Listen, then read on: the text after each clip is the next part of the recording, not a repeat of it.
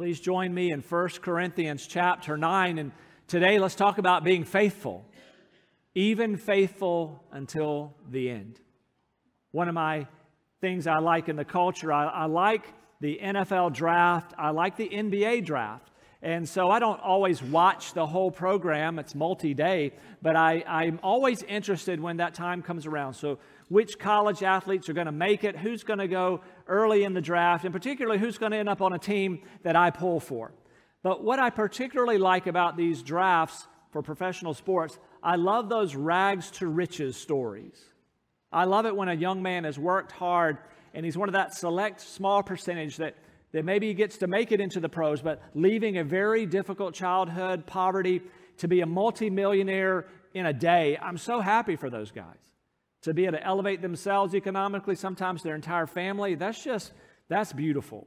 So I have that set of emotions when I'm watching the NFL draft, NBA draft, but sometimes at the same time, I'm feeling sad for some other men. Because oftentimes in these draft programs, they're going to talk to you about previous year's draft picks and how they turned out to be what they call busts. In fact, they have articles like this online the 50 biggest NFL draft busts of all time. Now, I read those 50 names this week, but I feel so sorry for these guys. I won't tell you which names are on that list. I won't tell you who the number one bust is because I think it'd be unkind to do. Now, you'll have to Google it yourself this afternoon. But it's just kind of sad that somebody is described as a bust. Now, sometimes it's unfair that they have to wear that label. They were drafted, perhaps, they played well, but just not up to those lofty expectations, and maybe not worth all the millions given to them by the estimation of the coach and the fans. Sometimes they became what's called a bust because of an injury or a series of injuries, and that's kind of unfair to call them a bust because of things beyond their control. But then there are the men who become what they call busts because of off field pursuits. They did get the millions and they got distracted by all kinds of things outside of their sport and they let down their team. They didn't do the work they were hired to do. Sometimes it's not off field pursuits, it's off field problems. Some of these guys with all this opportunity will get themselves involved in scandalous behavior, even criminal behavior, and they never get to play and they disappoint a whole team, they disappoint a whole fan base, they are busts. Well, today here we are in 1 Corinthians chapter 9, and we're going to see that Paul was very intentional that he would never become a spiritual bust. Now, we're going to come back to verse 19 in a few moments, but right now let's start in verse 24. 1 Corinthians 9 24. Do you not know that in a race all the runners run, but only one receives the prize? So run that you may obtain it. Every athlete exercises self control in all things. They do it to receive a perishable wreath, but we an imperishable. So I do not run aimlessly. I do not box as one beating the air, but I discipline my body and keep it under control, lest after preaching to others, I myself should be disqualified. Essentially, what Paul is saying here is at the end of my life and at the end of my ministry, I don't want to be a bust spiritually. Now, how about, how about you? The Bible tells us in Luke 15 that on the day you were saved, the angels in heaven rejoiced in your salvation. And likely on that day, when you put your faith in Jesus, in addition to the angels rejoicing in heaven, that you have loved ones around you, maybe some friends around you, that were very excited about you coming to faith. You were born again. You were a new creation at last. You had now a new identity, a new life purpose, and likely you started off well as a new believer in Jesus Christ.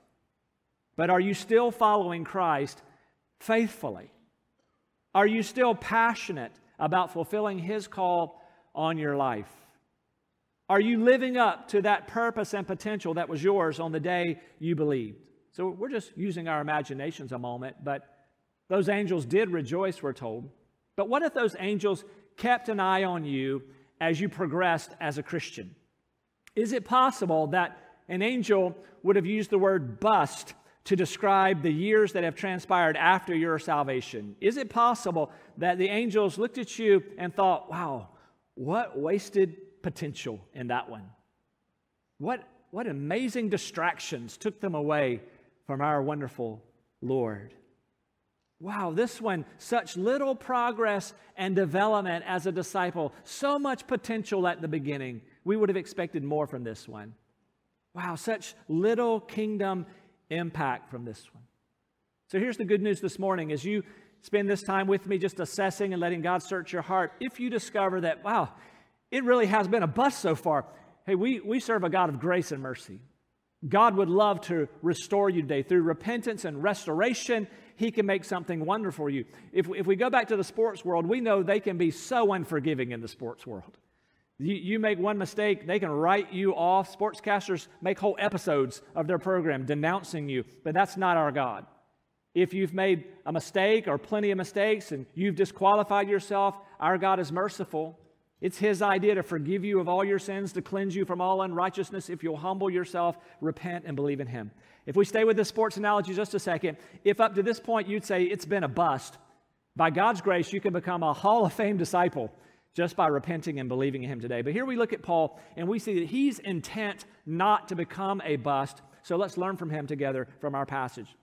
First of all, to avoid being a bust, maintain your focus on Christ. Maintain your focus on Christ. When you look at the life of Paul, it's easy to see that he was all about Christ.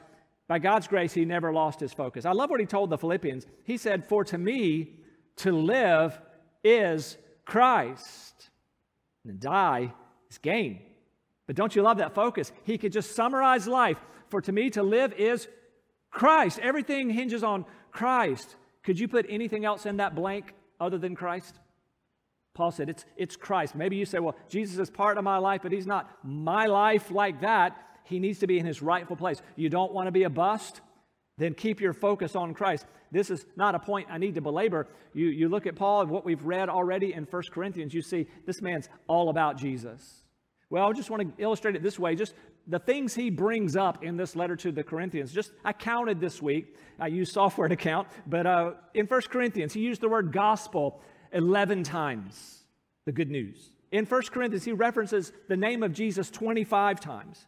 In 1 Corinthians, he references the name of Christ, the, the title Christ, 64 times. The title Lord is used 68 times, and he refers to God 107 times. You say, Jim, that's obvious. I, I, know it's obvious. I mean, he's, he's writing scripture, but I just want you to see it's all about the Lord Jesus Christ throughout this letter. Never lost his focus. Paul never grew stale in his love and trust in Christ. The point I'm also making, it's easy to see that passion, that focus in Paul's life. It's easy to see he never got over his amazement at his salvation through the grace of God. And here's the question Is it easy for people to see your focus in Christ? The people in your life, is it just so obvious that this one is in awe? This one, this one follows Jesus. Is that obvious for you? So, to avoid being a spiritual bust, you want to fuel your faith in Christ. You say, How, how do I fuel my faith? Well, the scripture helps us. Jesus said in John 15, You should abide in him. Like a branch abides in a vine, you should abide in him. Colossians 3 says, Let, let the word of Christ richly dwell within you. 1 Thessalonians 5:17 says, Pray without ceasing. And Hebrews 10 25 says, Don't forsake the assembling of yourselves together. So you want to keep growing, keep your focus in Christ by these measures. And so, here, first of all, maintain your focus on Christ. Second, maintain your focus on the mission. Maintain your focus on the mission, and that mission is reaching the lost for Christ. And that takes us now to verse 19, verses 19 through 23. For though I am free from all, I've made myself a slave to all, that I might win more of them. To the Jews, I became as a Jew in order to win Jews. To those who are under the law, I became as one under the law, though not myself being under the law, that I might win those under the law. To those outside the law, I became as one outside the law, not being outside the law of God, but under the law of Christ, that I might win those outside the law. To the weak, I became weak, that I might win the weak. I have become all things to all people, that by all means I might save some. I do it all for the sake of the gospel, that I may share with them in its blessings. So Paul knew what he was aiming for in his life to win others to Christ. He uses the word save there. I want to, by, by every means, I want to be able to save some by bringing them to Christ. But that word win here, he uses five times in our text. Paul knew he was winning in life when he was winning people to Jesus.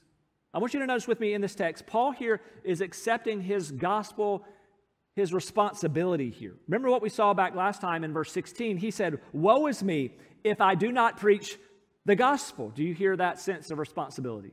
I, I must do this. In verse 17, we saw last time, he saw himself as a steward of this gospel. The, the riches of the gospel, how men and women can be reconciled to God for all eternity, that message had been entrusted to him. And do you hear that sense of responsibility? I must be faithful with that.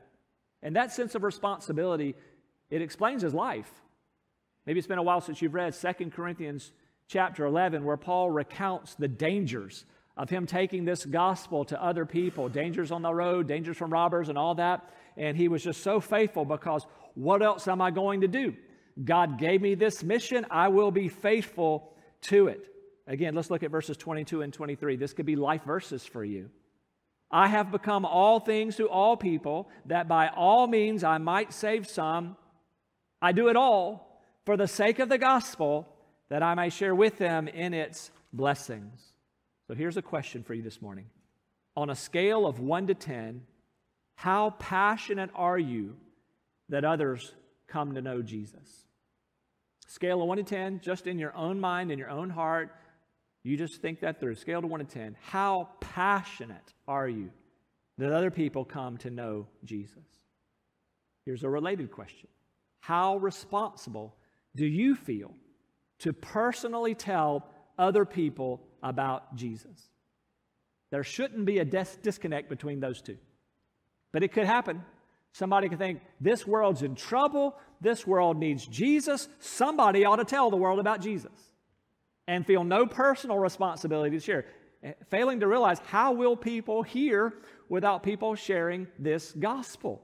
And so that comes to us. You and I are responsible to reach out to others. We can't be indifferent to the people around us who have not heard or understood or heard again this gospel message. I'm so inspired by the Apostle Paul here in this text, but also in places like Romans chapter 9. Romans 9, Paul says this. He says something amazing. He said, when he thinks about his fellow Jews, he thought, you know, I would be willing to consider even giving up my salvation if that were such a thing.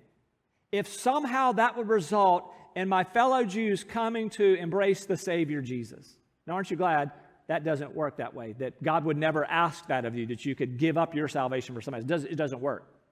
But isn't that amazing passion? Isn't that amazing love where it entered his mind?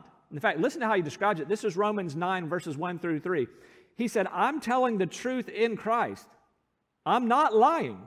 My conscience testifies with me in the Holy Spirit that I have great sorrow and unceasing grief in my heart. For I could wish that I myself were accursed, separated from Christ, for the sake of my brethren, my kinsmen, according to the flesh. That's passion for others to come to know Jesus. So he was focused on Christ, focused on the mission. It shows up in a sense of responsibility, but also it shows up in intentionality. And you and I need to have that same type of intentionality. It's not enough just say, yes, the world needs Jesus, and I care about that, and and that's our purpose, but never to do it, there will be a breakdown. Paul was intentional. Remember, the Great Commission tells us to go with this gospel. We know it's God alone who saves through his gospel, but we're to put ourselves out there with that gospel, ready to share the good news with people around us. This is why, as a church, we, do, we are involved in church planting efforts. This is why, as a church, we do take mission trips, sending people out. We love to send people out even longer than just trips. So why we do things like Glen Allen Day, and that's coming up next month. And every year we have a table there, and our banner there, and our wristbands, and some candy, and just dozens of gospel conversations through the day right here in our community. And it's so striking having these very polite conversations as far as the person wants to go with the conversation. But you'll discover there are people right here in Glen Allen who have never heard the gospel of Jesus Christ. They know something of religion, but I remember sharing with one of the young men last year, and after sharing the gospel, I said, Have you ever heard that before? He said, No. I mean, right, right here, right here. So we certainly have to push ourselves outside of these walls. With intentionality to share the gospel. This is why we have English clubs. We love immigrants and we want to help them in practical ways. And while helping them with English, we have folks who are pointing them to the gospel. This is why we have outreach days. And so every orientation session for the new missionaries training here locally, we'll get a team of them to come to our field here at Staples Mill, and we'll have members go out with them as they share the gospel in the community. We do that because we have to be intentional sharing the good news. But do you want to know what our strategy is as a church as it regards evangelism? Somebody might say, I don't think we have a strategy. I, I don't think we have a program for evangelism. Oh, we do. You are the program. Here, here is the plan. You in love with Jesus, growing in your love for Jesus so much that you can't contain the joy you have in Him. So much so that you can't keep quiet, that, that you bump up against other people and all the brokenness of this life, and through your own pain, you, you just can't help yourself. You want to share the gospel. So, so you are the strategy of Staples Mill Road Baptist Church to share the gospel on purpose. That's why we do the wristbands. Out there in the foyer, you can reload today. We have these wristbands with one method of sharing the gospel. But even if you don't use that method for sharing the gospel, it, it encourages my soul when I see you wearing one. And I know where you work, you might not be allowed to wear one, that's fine. But when I see a member of our church wearing one, it, it certainly signals to me that they are aware of this responsibility, that they're seeking to be intentional, to share the gospel by, by whatever method they use. But it's so encouraging. You are the strategy of us reaching others. We must be intentional with the gospel. And if you need extra emphasis on why you should do it, let's go back to those words Paul used here. I want to, by all means, be a part of saving some. Let's think about saved from what? What's the big deal? Let's just be very specific this morning. What is a person being saved from when they trust in Jesus Christ? They're being saved from eternal condemnation apart from Christ. They're being saved from an eternity in hell. Everybody's not okay. Everybody's not going to heaven sincerity and whatever belief set people have, that will not get you to heaven. There is one Savior, Jesus Christ, who loved so much, he left heaven, lived perfectly, went to a cross to be tortured and killed for us, to atone for our sins, took our punishment, and was raised from the dead. And the promise is if you'll believe in him, you won't perish. You'll have everlasting life. That's the message we carry. It's urgent. There is no other Savior. There's also this word win here. Paul said, five times that I, I want to win people. I'll become this to win these people. What are you winning them to? What are you winning them from? Listen, understand, you're, you're either winning them to Christ or the world is winning them. The evil one is winning them. There's a lot on the line. If you need fresh urgency and passion, just think about those words. I'm going to win them to Christ. I, I want them to be saved. So we see in Paul a sense of responsibility. We see in him intentionality. We also see in him flexibility flexibility, Paul would flex himself in order to reach other people at any cost. And that takes us back to verse 19. For though I am free from all, I have made myself a servant to all that I might win more of them. To the Jews, I became as a Jew in order to win the Jews. And you remember it, we just read it. So he just talks about all these different scenarios. I'm going to flex myself in order to reach people there. First of all, he says here, I'm free from all. And that takes us back to what we saw last time when Paul was reminding the Corinthians, I'm not taking any financial support from you, Corinthians. I'll work for my support. I'll have other churches support me so that I can be free from anybody, no strings attached to me, so that I can then be a slave to all. I'm going to be a servant to unbelievers. I can flex myself. I won't flex the gospel. That's unchanging. I can't flex the word of God, but I will flex me in order to get the gospel to other people here. Sometimes we call this cultural adaptation. Sometimes we call this contextualization, that I'm going to flex some things in order to take an unchanging gospel to a, a, people group that's different than I am. By the way, this is not about sinning. When Paul says, I'll become all things to all people, that's not like a person. A person can't say, Well, all my friends are sinning. They're all going crazy, and so I'll become like them in order to reach them. No, no sin here.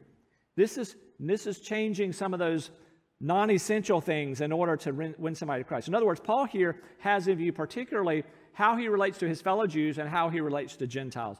He's saying this when I'm among my fellow Jews, I'm going to live in a very Jewish way.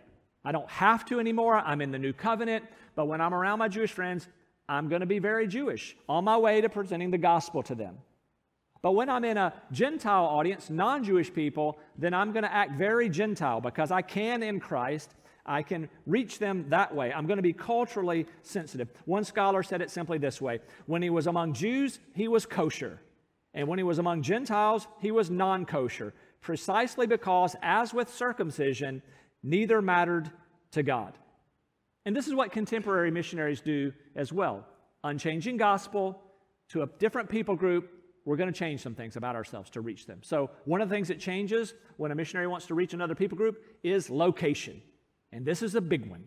This is when a person realizes that the unbelievers are somewhere else. That's where that people group resides. So I'm going to change locations. I'm going to leave behind my extended family. I'm going to leave behind a culture that I sort of understand. And I'm going to go to a very different place for the gospel. Isn't that love? Not selling out. Uh, I got an unchanging gospel, but I'm willing to change my location and my whole life to go take the gospel. Here's another thing you change as a missionary you change your language. Some of us taught English overseas. You had to have a job to live in some of these locations.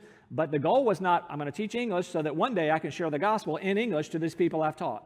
No, that's a parallel track. I'm going to learn the language of the people that I might share the gospel to them in their language. That's the goal, and that's what, that's what missionaries do. That's changing. That's a hard thing to do over multiple years to learn a language to that level. Another thing we change is our conveniences.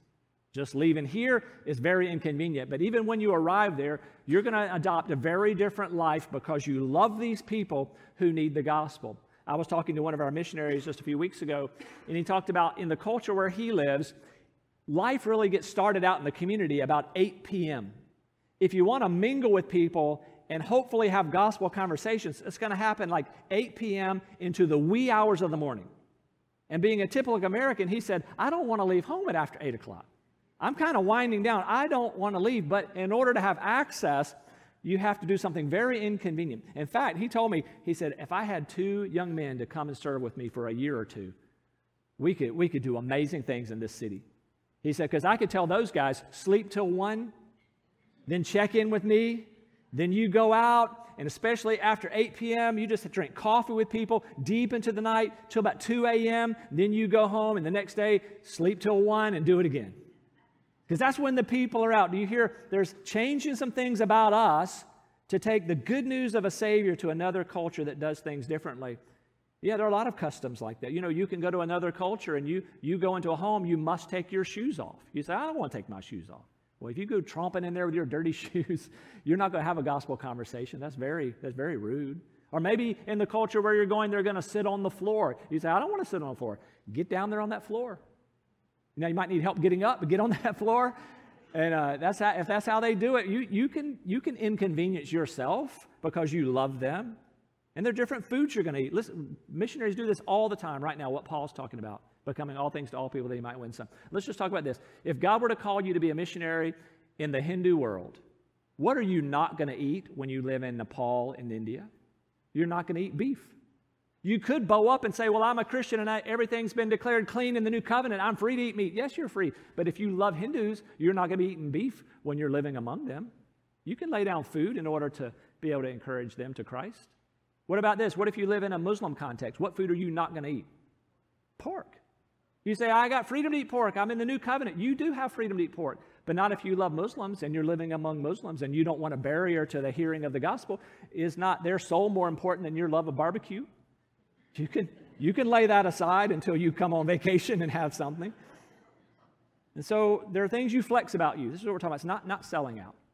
Let me give you some bonus material right here. When, when we lived in Central Asia, they had all kinds of superstitions in the culture where we lived. And there was Islam, and then there were superstitions. And our friends didn't know the difference between their superstitions and actual Islam. And so they had a lot of things like that rules like don't put your hands in your pockets, don't whistle, um, bread rules. But they also had broom rules. So we don't have broom rules. And so there was a superstition there that everybody held to, and uh, that if you're not using your broom, you should lay it down horizontally on the floor. Because if you were not using your broom and you left it leaning against the wall vertically, what does that, what does that mean? That's an invitation for the evil spirits to come into your home. Of course, that's not true, right? But that's what that's what the community strongly believes. So, what did we do with our broom when we weren't using it? We would lay it down horizontally on the floor so as not to freak people out when they come in your home. You could say, I'm going to make a point that they're wrong. You're going to have a hard time having people over if it looks like to them you've invited, invited evil spirits. All right, here's bonus, bonus material. Because uh, you get a little bit weird when you come back from living in places when you're, you've adapted to their customs and you come back. And I have in mind here elevators. Now, the countries, country where we first served, they didn't have many elevators, but I did have the privilege of teaching English to like a deputy governor for a season there, and it was a building that had an elevator. So I would go meet him in his office going up this elevator. But they had elevator customs. So, so there, you can't turn your back on somebody. So in a crowded elevator, it would be very rude if I stood in there, formed a line like we do here, with my back to a guy behind me. So there, you, if you're the last one in on a crowded elevator, you then turn and make the door another wall, and you face all the people in the elevator. And uh, that felt weird to do that there. This doesn't seem right to face people on the elevator. So I finally learned that. Then you come home. It took me years to undo that in my head. This just feels wrong to turn my back on people in the elevators. Like I'm all mixed up now. Just illustrating that we flex a lot about ourselves because we have this responsibility, this intentionality, this flexibility that Paul's talking about here. I'm going to adapt me. Can't change the gospel. Wouldn't dream of it. On my way to talk about a crucified Savior and a risen Savior, nothing changes. The Word of God does not change. But do you see that flexibility? And we use that same sensitivity right here. We have to. This, this has a bearing on when we choose to meet. This has a bearing on the music styles that we use. We're just thinking, what are these people like around us? We're not going to compromise the gospel. How do we communicate? So, so think about this just very practically. You want to have a gospel conversation. You want to point somebody to Jesus, and this person has no Christian background whatsoever, maybe never been to church. How you start that conversation, you want to be flexible with that. You're going to talk about Christ, crucifixion, resurrection, repentance, and faith. One gospel. But how I start matters. So you can't talk to somebody with no church background and say, hey, are you saved? No, you've just jumped deep into a conversation. That's not a, that may not have anything to do with. A church person, yeah, you can do that. You wouldn't say, have you been redeemed to a guy at the coffee shop? What, what, are, what are we talking about? You're using fine words, but, but if you would use a little more missionary thought, a little flexibility here, let me bridge to where that guy is starting. Here's a question I typically use if I want to turn a conversation to spiritual things. So sometimes using our wristband, I'll just invite somebody to church. Hey, can I give you an invitation to church? That's usually not offensive. Occasionally somebody will say, nah, no thanks. But typically somebody will take it. A lot of times they'll put it right on their wrist. And then here's my next question, oftentimes, if, if the opportunity is appropriate. I'll say, hey, do you have any kind of spiritual background? Is that kind of harmless? A lot of people do have spiritual thoughts. You could, you could mix that up any way you want. Do you have any kind of spiritual beliefs? Because then I can figure out, by them talking first, where are they? Where, where, are they coming from? And just listen. Hopefully, maybe there or at another time, we can go deeper and, and head to the cross, head to the resurrection. Listen, that's not selling out. One more illustration to show you that's not selling out. When, when you want to help a baby eat food for the first time, they're drinking milk, milk, milk, comes now, you got to get them on some solid food. You could take a big chicken and just put it on a plate and say, there it is, solid food. But you wouldn't do that because you love the baby, so somebody either you're going to puree it or you're going to buy some already pureed, same nutrition, but you love them, you're going to get it in a form that they can take. And then, then what kind of spoon are you going to use to help them eat it? You're not going to say, well, if they're really hungry, they'll grab a big table serving spoon. No, you're, you're going to go for the smallest spoon you have, maybe even a custom made baby spoon. And you're going to take that nutrition and you're going to try to put it in their little mouth. But then they don't want to take it. And then what do you do? You start making airplane noises and you start using train choo choo noises because you love them and you're adapting to this little one. What can they take? I want to get this nutrition in them. So the same thing we're doing with the gospel, not changing it. What do we say? We're rooted in the truth, but we're going to reach in love. So, who is it that you're longing to reach with the gospel of Jesus Christ in your life? What are you willing to do to reach them with this good news? Would you today take responsibility to be the one to share with them? Would you be intentional? And again, would you be willing to change the things about yourself? A beautiful story in Luke 5 about these friends who wanted to get their paralyzed friend to Jesus. And unfortunately, the place where Jesus was teaching and healing was very full, beyond full. And if you know the story in Luke 5, they went up on the roof and removed tiles and lowered their friend down at the feet of Jesus. They got creative, they got flexible. My friend needs Jesus. We're going to find a way. You and I want to have that type of passion to reach people for Christ. Then the final word is this yes, be focused on Christ that you not become a bust. Stay focused on the mission that you not become a bust. but remain faithful to the end. Remain faithful to the end. Back to verse 24. Do you not know that in a race, all the runners run, but only one receives the prize? So run that you may obtain it. Every athlete exercises self control in all things. They do it to receive a perishable wreath, but we an imperishable. So I do not run aimlessly. I do not box as one beating the air, but I discipline my body and keep it under control, lest after preaching to others, I myself should be disqualified. I began the sermon talking about NBA, NFL. Paul starts talking about track and field. He knew his context. He talks about runners. And there in Corinth, they knew all about running because they were the host site of every two years the Isthmian Games.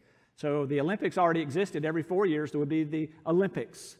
And every two years, though, there would be these lesser games, just second to the Olympics in importance, would happen right there in Corinth. And so everybody knew what Paul was talking about here. Yep, we've seen them. They will sacrifice so much, they will deprive themselves, discipline their bodies to win what Paul says a perishable wreath. They weren't doing medals like our modern Olympics. They would have a wreath. They would have a, a, wreath of pine there in Corinth when somebody won. In the Olympics, it was made of olive branches. Another games that would happen in the Roman Empire, they would have a, a garland of parsley. But Paul said they'll do all that for something so temporary, but more is on the line for us. Greater reward. How much more would we want to be disciplined that we not become, there's the word, disqualified? And so, you and I, as we take this to heart, we want to follow Paul's example here. He refused to be sidetracked from his God given mission. He refused to be sidelined by sin. He refused to be ruled by his own bodily desires. He wanted to make his body his servant rather than serving his body. He took seriously what he said in verse 27. Let's take it seriously as well. Hear it again. But I discipline my body and keep it under control, lest after preaching to others, I myself should be disqualified. That word disqualified is strong, isn't it? And you and I have seen people disqualify themselves from ministry. Sometimes it happens quite early in ministry. I still don't know the whole story. The first guy I met when I went to seminary was in a number of classes together. He, he's kind of suddenly disappeared, but I didn't notice for a while. Maybe we were in different classes. You know, you just don't know, you just lose touch. But the last time I saw this man, it was in the administrative building at the seminary, and I was there for some purpose, but I saw him. Oh, there he is. And he looked very, very sad. And he had a very noticeable black eye. And I still don't know the story. I, I assumed, because ne- I never saw him again. Out of seminary, never saw him again. I assumed something, something bad happened. I, I could be misjudging him. That's why I would never tell his name. But, but, but I assumed he did something that resulted in a black eye and no longer in ministry. I even looked online for him through the years when the internet came around. I thought, I wonder whatever happened to him. So I'm, I'm typing in pastor in his name, church in this name, never some. I don't know. I don't know what happened, but I fear it was it was some kind of disqualification for ministry. But it's not just some in the early part of ministry. Isn't it so tragic when you see somebody who's been a long time in ministry and they veer into some kind of scandalous, sinful behavior, and you think, what were they thinking? After running so well, now disqualified from ministry. Listen, in, in all those cases, we see some common denominators a lack of discipline, a lack of self control, a lack of accountability. But listen, it's not just pastors and missionaries who can veer off and become disqualified, it's church members. You ever looked at an old church directory and you say, wow, some of these have gone on to heaven. I miss them. I'm so happy for them to be in the presence of the Lord. Some moved out of state and are serving Jesus in another place. But sometimes you know a story like this one's not here and, and they hate Christ now. They apparently never knew him, but this one's been online railing against Christ. And, and it's heartbreaking. It can happen to people in the pews, people in the pulpits. This just should not happen to us. And so hear these questions as we go. How, how is your faith? Is your faith growing? Are you, are you focused on Christ? Recapture that focus. Are you focused on the mission that He's given you? Would you, would you recapture that focus on this God given mission of sharing the gospel? And this, would you ask for God's grace that you would be faithful unto the end? In fact, as a church, we should pray for one another, that each other, as weak as we all are, that we would all be faithful until the end. Let's close with this. Did Paul finish faithfully? He did. After writing that, I'm glad he did. 2 Timothy 4 7, we'll close with this. Paul was able to write this, the last letter before he was executed. He says, I have fought the good fight. I have finished the course. I have kept the faith. In the future, there's laid up for me the crown of righteousness, which the Lord, the righteous judge, will award to me on that day, and not only to me, but also to all who loved his appearing. Would you bow your heads with me? This is a great opportunity for you to act on whatever the Lord has been showing you in your life. Maybe that word bust has been looming on you and weighing heavily on you. And again, as we said at the beginning, God is a God of extraordinary grace. He'll forgive you for wasted years, He'll forgive you for sin, but, but you want to acknowledge to Him, Lord, I, I have squandered opportunities. I have been unfaithful. I've been distracted. If those things are true, just be honest. He would be delighted to respond to your confession and repentance with forgiveness and to do something beautiful in your life again, to give you greater impact than you ever could have imagined. But today, would you return to Christ? And then some today, would you put your faith in Christ? It may be the first time you've understood the gospel. Today, would you ask Jesus to be your Savior and your Lord? Let me pray for us. God, thank you for your word, a strong challenge for all of us. Now, Lord, by your Spirit, help us to respond as you're leading. I pray especially that you'll save men and women as they turn from sin and fruitlessness and put their faith in you, the one who died for them, the one who was raised from the dead. Thank you that you're a God who saves and restores. In Jesus' name, amen.